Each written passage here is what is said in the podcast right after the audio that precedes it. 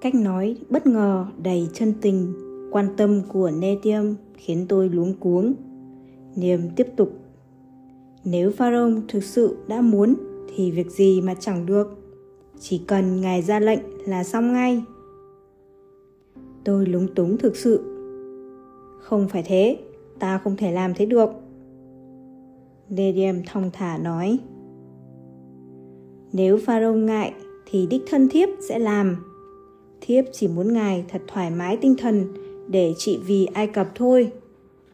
Từ nhiều năm nay, Ai Cập không có ai tài giỏi, bản lĩnh như ngài. Nhờ ngài mà tình hình triều chính được ổn định nhiều và tránh được nạn ngoại xâm. Tuy chỉ là một công chúa nhỏ, sống trong cung, nhưng thiếp cũng biết quan sát, nhận xét. Thiếp chấp nhận cuộc hôn nhân với ngài để giữ cho tình hình vương quốc ổn định. Thiếp muốn ngài có niềm vui để định hướng đúng cho vương quốc này và thiếp sẵn sàng hy sinh tất cả cho Ai Cập. Từng lời nói của hoàng hậu làm tôi giật mình. Từ trước đến nay, tuy mang danh nghĩa vợ chồng, nhưng chúng tôi thực sự không mấy khi gần nhau hay trao đổi điều gì cả.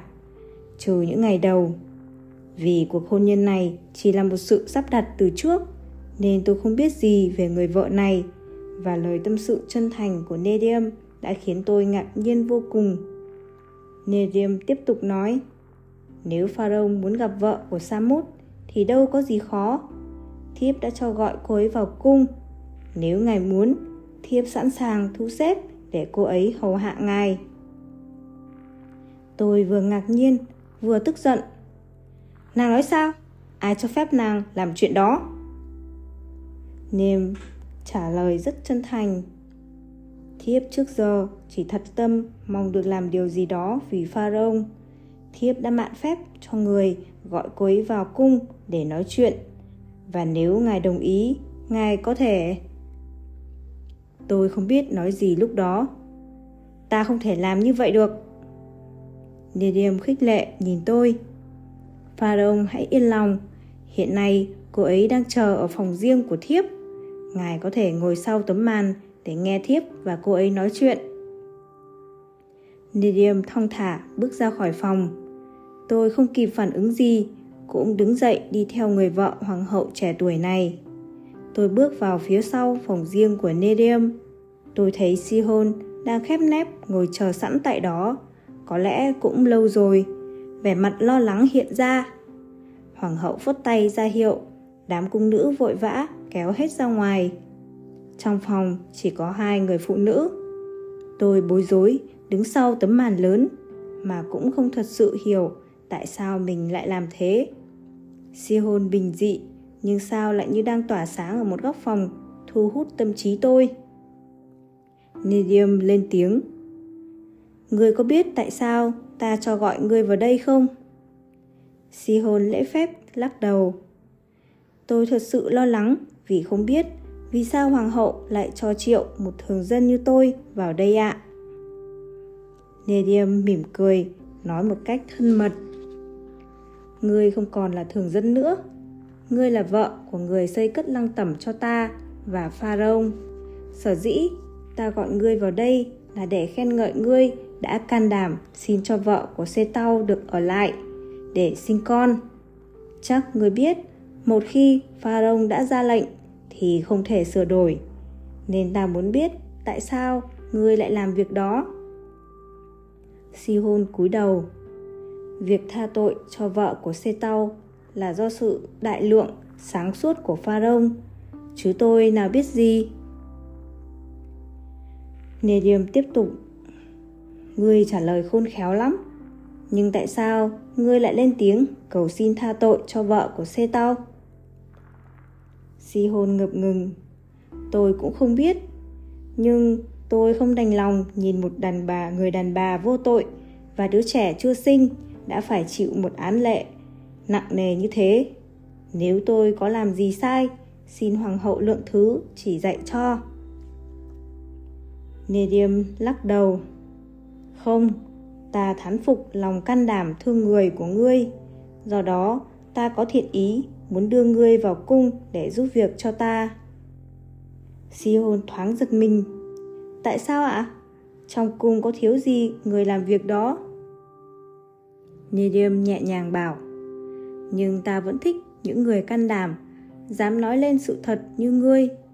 Được đưa vào cung, Dù chỉ làm người phục dịch hầu hạ thôi, Vẫn là một ân huệ lớn với nhiều người.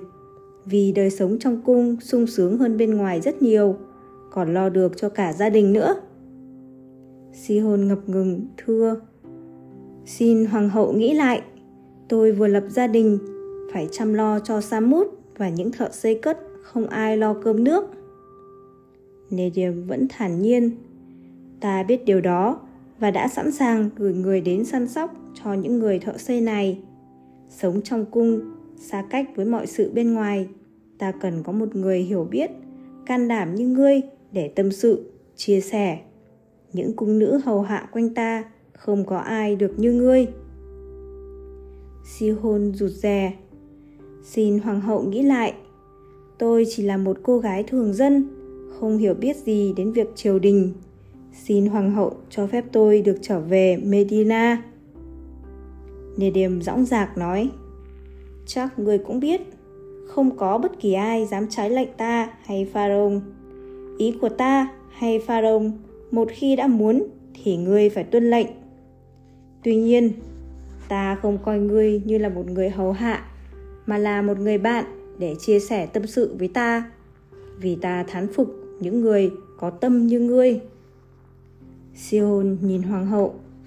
Xin hoàng hậu cho phép tôi bàn việc này với Samut Nedium mỉm cười.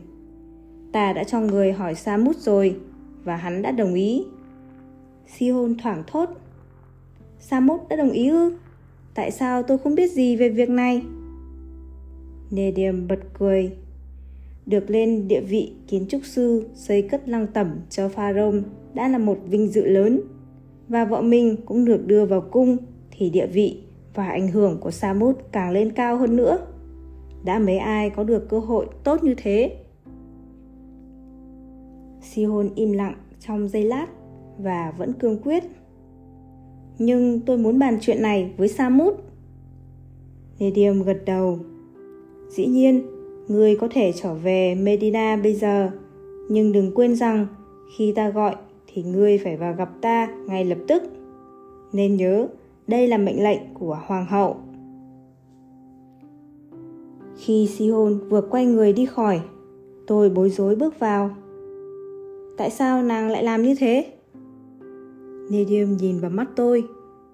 Pharaoh không muốn có dịp được gần gũi Sion sao?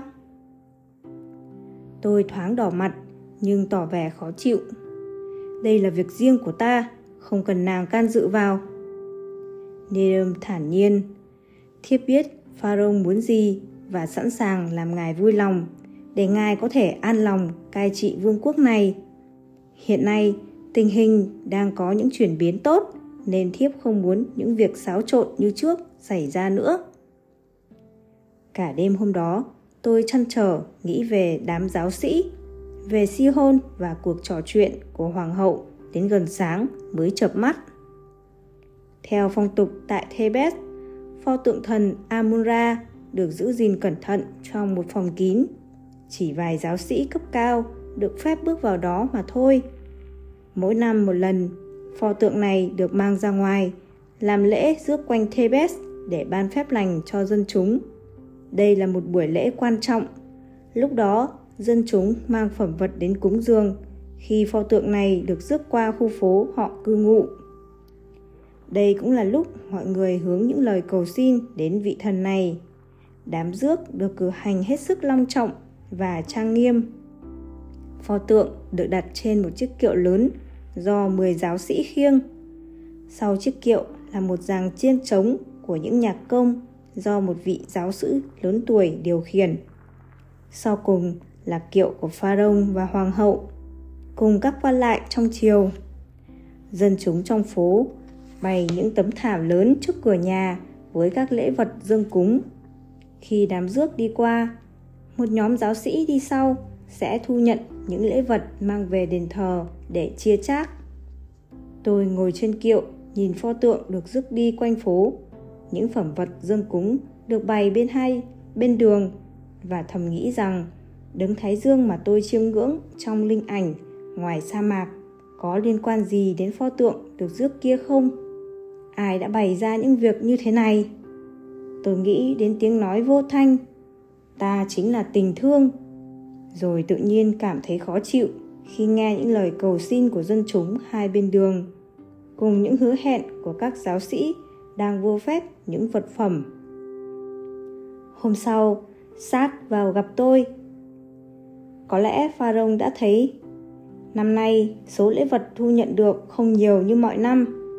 Đa số dân chúng vẫn hoang mang vì tình trạng ngừng dây cất. Nhiều người không có việc làm, không thể nuôi gia đình nên không dâng cúng nhiều như trước. Tôi đã cho xử tử những kẻ phạm pháp rồi.